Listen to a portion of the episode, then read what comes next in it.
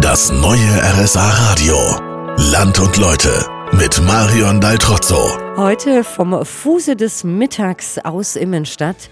Für Wintersportler hat Immenstadt einiges zu bieten, beispielsweise Skifahren und Rodeln am Mittag.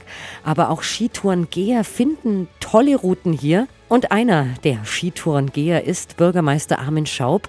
Können Sie da was besonders empfehlen? Haben Sie einen schönen Tipp für uns? Bei Tiefschneelagen, wenn so ein Meter Neuschnee herknallt hat, dann kann ich das Geschwür in der Horn empfehlen. Ja. Das ist dann ein absoluter Traum. Erstens ist es lawinesicher ja, und da kannst du richtig powdern. Hat eine ideale Neigung, wobei den Verhältnissen nur einigermaßen fahren kannst. Du musst halt einen breiten Löffel mitnehmen und dann, dann ist das aber dann ist das Hochgenuss. Besonders wenn man um 8 oder um 7 der erste ist und dann nur einspurt.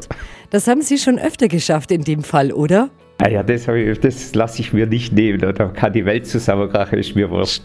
so tue ich. Ich mache jeden Tag meinen Sport und jeden Tag mein Yoga. Da kann kommen, was will. Das hat Ihnen bestimmt auch am Anfang Ihrer Zeit hier in Immenstadt geholfen. Das war ja 2008 und politisch nicht ganz so leicht. Was war da los? Wo ich angefangen habe, war der Schuldenstand etwa gesamt, ich glaube, bei 20 Millionen. Und dann sind die Gewerbesteuereinnahmen im letzten Jahr bei meinem Vorgänger auf fast null eingebrochen. Dann kam die Weltwirtschaftskrise. Im Prinzip haben wir fast keine Gewerbesteuereinnahmen gehabt. Und parallel war das Problem, dass im Gebäudebestand dieser Stadt bestimmte Gebäude keine Baugenehmigungen hatten. Also musste man parallel jedes Gebäude auf den heutigen Sicherheitsstandard bringen.